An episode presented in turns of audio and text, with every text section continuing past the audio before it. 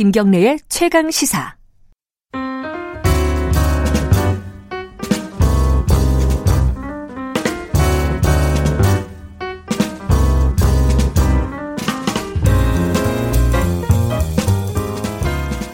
네, 더 나은 미래를 위해 오늘의 정책을 고민하는 시간입니다. 김기식의 정책 이야기, 식스센스 김기식 더 미래연구소 정책위원장 함께합니다. 안녕하세요. 예, 안녕하세요. 저번 주에 저희들이 다른 일이 있어 못 뵀습니다. 오랜만에 네, 네, 뵙는 네. 것 같습니다. 네. 청취자 여러분들도 많이 기다렸을 것 같습니다. 많은 일들이 있었습니다. 2주 동안에. 네, 어, 뭐 여러 가지가 있지만은 검찰 얘기부터 좀 해볼게요. 워낙 네. 시끄러워가지고요. 이게 네. 나라가 뒤집히는 느낌이에요. 네. 뭐 이렇게까지 갈 사건인가 싶긴 한데 어, 제 사건은 거의 막장 드라마 수준이죠. 그래요. 예, 그 와중에 그 전날 검, 검찰개혁위원회, 네, 어, 네. 법무검찰개혁위원회에서 권고안이 나왔는데 이게 좀 논란들이 좀 있습니다. 검찰총장 수사지휘권을 어, 없애고, 어, 없애 사실상 없애는 음, 거죠. 네네. 그리고 그걸 법무부 장관한테 준다. 네. 그런데 직접 지휘를 어, 총장한테 하는 게 아니라 고검장한테 한다. 네, 네, 네. 이걸 어떻게 봐야 될까? 이게 약간 논란들이 있어요. 그 참여연대에서 이 안에 대해서 생뚱맞다 이렇게 그 논평을 맞아요. 했는데 예. 사실 저도 좀 생뚱맞다고 생각합니다. 아, 그래요? 아, 왜냐하면 오. 이게 두 가지 맥락인데 하나는 94년도에 참여연대가 처음 만들어질 때 사법감시센터라는 걸 만들어서 네. 우리나라 검찰개혁이라는 것 자체를 논의를 시작한 것 자체가 참여연대인데 지난 25년 동안 검찰 개혁 관련해서 듣도 보도 못한 안이거든요. 그러니까 소, 소위 속된 말, 뭐 요즘은 그걸 전문 용어라 그러는데 족보에 없는 이야기가 갑자기 나오니까 이게 예. 이제 좀 생뚱맞다 이런 소리가 예. 나오는 게 있고요. 두 번째는 검찰 개혁에 있어서 그동안 25년 동안 논의되었던 방향하고 안 맞는 음. 어, 엇박자가 나는 아니어서 그래서 생뚱맞다 이렇게 논평을 했고 저도 어, 생뚱맞다고 생각합니다. 근데 방향하고 안 맞다는 게 어떤 뜻이에요, 정확하게? 우리가 검찰 개혁이라고 하면 예. 크게 두 가지 얘기를 늘 해왔습니다. 하나는 정치적 독립성을 만드는 거 하고요. 네네. 과다한 과도한 이런 어떤 검찰의 권한을 분산시켜야 음. 된다. 이 두 가지가 화두인데 네. 정치적 중립성으로 놓고 보면 지금 이번 안은 검찰총장의 권한을 어 소위 고검장들에게 나눠주되 법무부 장관이 지휘하겠다 그 고검장들을 음. 그거는 이제 정무직 공무원인 장관이 오히려 수사에 대한 지휘권을 더 강화하는 형태가 되는 거니까 네. 결과적으로 네. 어, 정치적 독립성을 강화해야 된다는 지난 25년간의 검찰개혁 방향에는 역행하게 되는 음흠. 게 되, 는 거죠. 네. 어, 그런 점에서는 어, 검찰 법무부 장관 인사권까지 인사권을 쥐고 있는 상태에서 음. 그나마 장관급 검찰총장에 대해서 그것도 어, 서면으로만 지휘하도록 엄격히 수사에 대한 권한을 법무부 장관의 권한을 축소시켜 놨던 건데 이거를 네.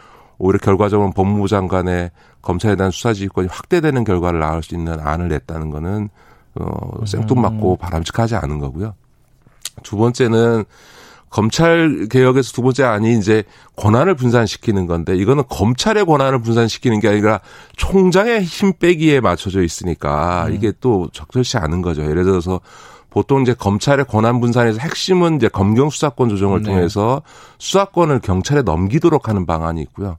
또 하나는 제가 방송에서 이 방송에서도 얘기했습니다만 검찰을 쪼개서 예를 들어서 지금 금융위원회나 공정거래위원회나 음. 국세청에다가 검찰 권한을 부여하는 미국식 시스템을 음. 하면 검찰이 뭐 일반 검찰, 음. 어, 경제 검찰, 어? 이렇게 음. 다 쪼개지게 되거든요. 이렇게 음.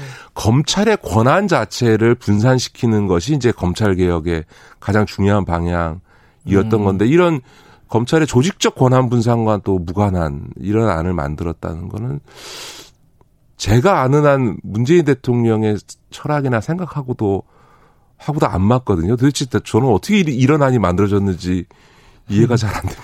검찰개혁위원회가 매우 독립적으로 활동을 하고 있다. 이렇게 볼 수도 있겠네요. 그렇죠. 그러니까 지금 추미애 법무부 장관이 이, 이 위원회를 운영하면서 하여간에 저도 사실은 음. 94년도부터 검찰개혁과 관련된 논의에 거의 빠짐없이 논의에 참여했는데 이런 안은 제가 들어보지도 못한 안이거든요. 정말 족보에 없는 안입니다. 족보에 없는 안이다. 그러면은 이게 이제 권 이제 위원회에서 권고를 한 거니까 이게 법이 통과돼야 되고 하잖아요. 네, 이게 네, 네. 사실 아까 이제 어, 홍, 홍익표 의원도 이게 사실 약간 생각이 좀 결이 다르더라고요. 지금 네, 네. 안과 홍익표 네, 의원이 네, 생각하는 네, 그럼요. 그래서 좀 가능성이 현실 가능성은 좀 떨어지지 않을까라는 생각도 드네요. 저는 이, 이 안이 수용될 가능성은 없다고 아, 봅니다. 예, 예, 왜냐하면 어 뭐 이미 시민사회뿐만 아니라 네. 그 많은 그 전문가들이 비판을 하고 있고 지금까지 민주당이 취해왔던 검찰 개혁의 방향과도 결이 다르기 때문에 네.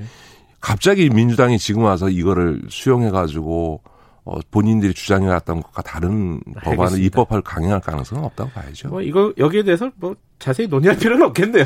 잘 되지도 않을 건데. 뭐 저는 사고 났다고 생각합니다. 그냥 사고 났다. 근데 왜 사고 났는지 혹시 아니 그러니까 이제 그냥 별, 아무, 별로 안 챙기고 냅, 냅뒀더니만 저렇게 된 안이 만들어졌다고 봐야죠. 알겠습니다. 네. 여기 그럼 여기까지 할게요.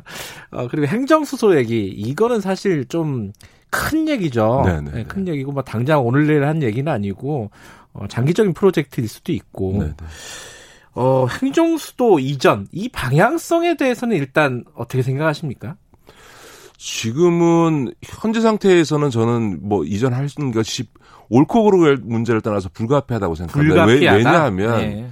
지금 그 행정적 기능이 세종시와 서울시로 둘로 쪼개져 있지 않습니까? 네. 이, 이 비율이 만들고 있는 어, 것을 더 이상 지속할 수가 없는 거죠. 저는 어, 참여정부 때도 네. 둘 중에 하나다.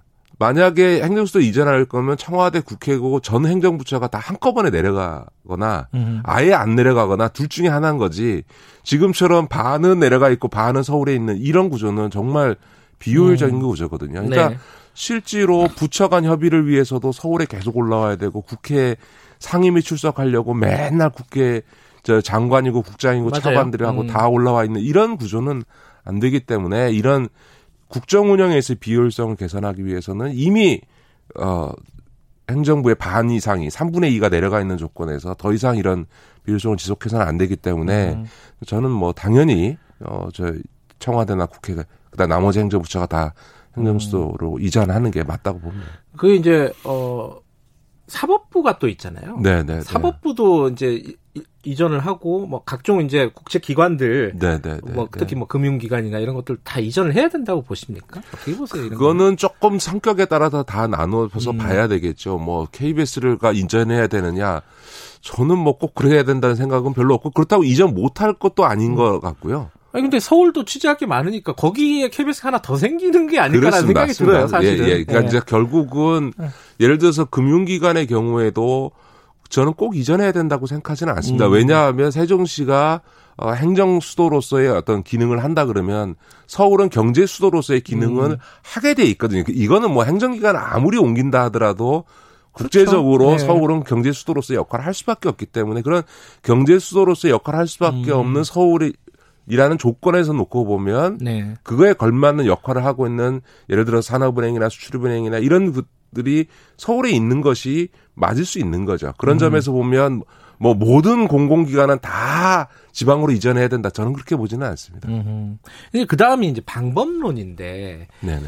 지금 한 번 헌재에서 한 번 이제 판결이 나른 사안이잖아요. 네네네. 네, 네. 이게 이제 위헌이라고. 네네. 네. 그리고 그래서 개헌을 해야 되는 것이냐, 아니면 네네. 법만 바꿔도 여야 합의가 되면은 괜찮다라는 네네. 게 지금 김태년 의원 쪽의 생각인 것 같고 어, 어떤 방법이 지금 합리적이라고 보세요? 저는 기본적으로 그 참여정부 때 이거를 관습 헌법이라고 하는 황당한 논리를 갖고 와서 위헌 결정한 것 자체가 저는 코미디였다고 어, 음. 생각이 됩니다. 조선시대 이래로 대한민국의 그 수도는 조선이라고 하는 것은 헌법에 명문화돼 있지 않지만 관습적으로 그랬다. 네.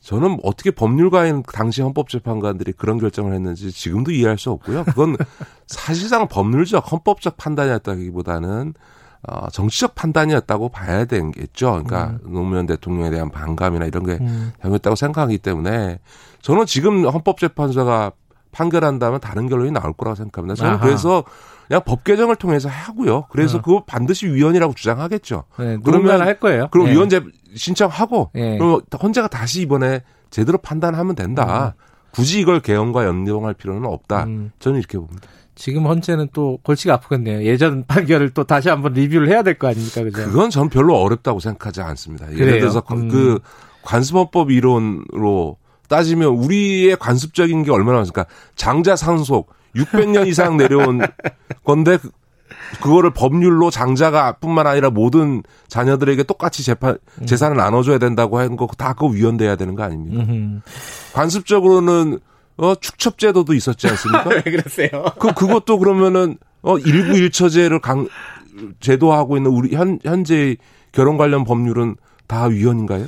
저는 그런 점에서 아이 이 얘기가 그 당시에도 지적돼 왔었습니다. 그러니까 음. 예를 들어서 헌재가 네. 그 당시 헌재가 조선시대 이래로라고 하는 희한한 판결을 쓰면서부터 그럼 조선시대 이래로 문화적으로 관습적으로 내려왔던 거 500년 동안 지속된 거는 다 그러면 헌법에 명시돼 있지 않아도 헌법적인 사안이냐 라고 하면 그거와 관련된 법률은 다 위헌이냐라고 음. 하면서 사실은 비아냥거리면서 이런 소위 음. 이야기들이 국민들 속에서 나왔던 거죠. 음, 그걸 어이없다고 생각하시는 분들은 그, 그 렇게 얘기를 하는 거죠. 그렇죠. 그렇죠? 저도 네. 이제 그때 그 얘기를 네. 지금 다시 상기시켜서 말씀드리는 겁니다. 근데 이제 행정수도 이전 뭐 수도 이전 얘기가 나오면서 네, 네. 또 플러스 되는 얘기가 이제 교육 얘기예요, 사실. 네, 네, 이거는 또 부동산하고도 관련이 있고 교육 문제하고도 관련이 있고 뭐 지, 역 균형 발전하고도 관련이 있는데 서울대 폐지론 혹은 뭐 국립 대 개편론이라고 할까요? 네네네. 이거는 어떻게 방향 설정을 해야 된다고 저는 보세요? 서울대 폐지론에는 반대하고요. 네. 왜냐하면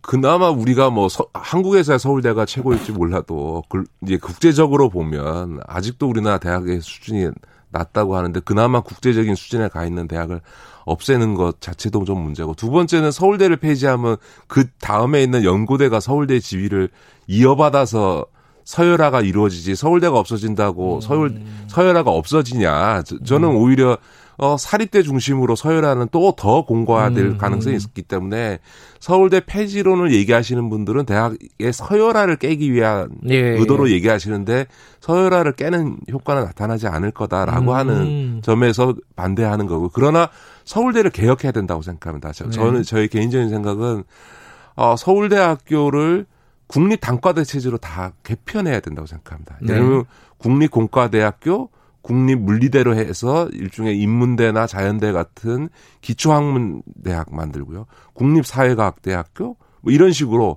서울대가 그 소위 전문화된 각 단과대 체제로 개혁하는 것이 음흠. 저는 맞다고 생각합니다. 음흠. 서울대라는 큰 지붕 아래 네네. 아, 이렇게 그러니까 최근에 와서 이제 예를 네. 들어서 대학의 발전을 놓고 보면요. 네. 서울대 아성이 무너졌던 데가 딱 한 군데가 있습니다. 뭐죠? 카이스트하고 포항공대가 만들어지면서 아. 서울공대의 독점성이 깨졌습니다. 예, 예. 다시 말해서 서울대라고 하는 이 아성을 예. 종합대학 체제로 경쟁해서 이기기는 어렵지만 음흠. 단과대별로는 경쟁해서 거의 서울대 수준을 따라가는 음흠. 수 있는 이런 변화는 만들어질 수 있거든요. 그러니까 음. 지금 우리나라는 희야, 특이하게 정말 지방에 있는 조그만 대학까지도 다 종합대학 체제를 갖추고 음. 있거든요. 그러니까 미국만 하더라도 하버드나 뭐 스탠포드나 이런 이제 종합대학으로서 유명 대학만이 아니라 칼텍이니 뭐 그 버지니아 텍이니 하는 소위 또 MIT니 이런 데들이 공대만으로 경쟁해서 아이비리그 대학들의 경쟁력을 갖거든요. 음흠. 그런 것처럼 서울대라고 하는 간판이 주는 효과를 줄이려고 하면 네. 서울대를 다 단과대학 체제로 쪼개서 나눠서 해놓으면 각 대학들이 우리는 공대, 우리는 사회과학대학에, 우리는 기초 학문대학에 투자해서 그것만큼 쫓아가겠다라고 하는 경쟁이 가능해지는 것도 있고요. 음. 또 이제 국공립대 네트워크를 하자고 하지 않습니까? 네. 그런데 이제 이게 현실적으로는 잘 추진이 안 돼요. 그건 음. 뭐 우리 김 기자도 아시잖아요. 네. 그 이유 중에 하나는 이게 대학 입시 때문에 그렇거든요. 음.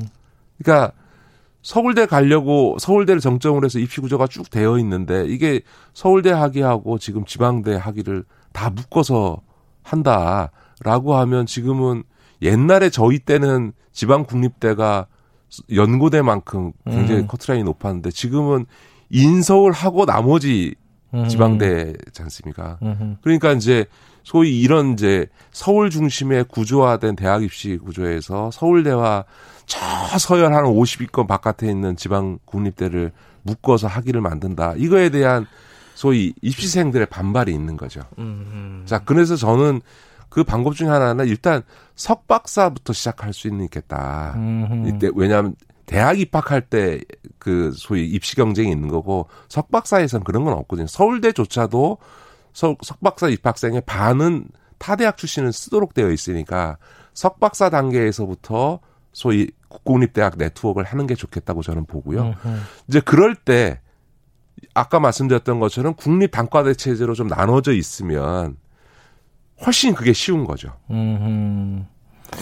이게 그러니까 서울대 딱 폐지한다 그런다고 모든 문제가 해결되는 문제가 아니다 절대로 그렇죠, 그죠? 그렇죠. 이게 되게 조금 좀 오래 걸리겠네요 말씀하신 어떤 그런 개혁. 저는 단계적 서울대는 계약해야 되고 음. 단계적으로 가되 그거는 이제 두 가지 목적을 다 가져야 된다. 하나는 국토균형 발전의 관점에서 음. 소위 지역 인재를 육성하고 예. 그 지역 인재들이 그 지역에 그 내려간 공공기관에 취업할 수 있어야 되잖아요. 그러니까 네. 지방에 내려간 공공기관조차도 서울에 있는 대학 졸업자를 뽑으면 그게 무슨 의미가 있겠어요.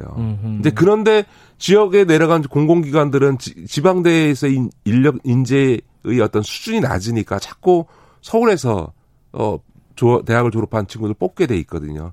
그런 점에서 보면 지방 대학을 육성해서 지역 인재들이 지역에서 대학을 다니고 지역의 공공기관이나 지역의 기업에 취업할 수 있는 구조를 만들어야 지역 균형 발전이 이루어지게 되거든요. 그런 점에서는 균형 발전의 인재 양성이라는 관점에서도 서울대 개학을 해서 국공립대학 네트워크를 실질적으로 강화할 필요도 있는 거고요. 또 너무 공고화돼 있는 이 대학 서열화 구조를 뭔가 단과대별 경쟁 체제라도 도입해서 좀 변화하려면 서울대를 음. 개혁할 필요는 있는 거죠. 알겠습니다. 이 행정수도 문제는 조금 어 오래 걸리는 문제이긴 하지만은 좀 지금 상황에서는 불가피한 선택이다. 뭐 그러면 교육 체제 개편도 마찬가지일 거 아닙니까? 네, 그렇죠? 네. 네. 오늘 여기까지 듣겠습니다. 고맙습니다. 네, 고맙습니다. 김기식 더미래연구소 정책위원장이었습니다. 어, 지금요, 어, 금강수계 청주시 홍, 어, 홍부, 홍수주의보 발령이 되어 있습니다. 그리고 낙동강 문경시 지점, 그리고 괴산, 충주 지역 홍수주의보를 홍수경보로 변경합니다. 그리고 8시 30분에 김제, 전주 지역 호우경보 발령되어 있으니까 인근 지역 주민들 안전에 유의하시기 바라겠습니다. 지금 시각은 8시 47분입니다.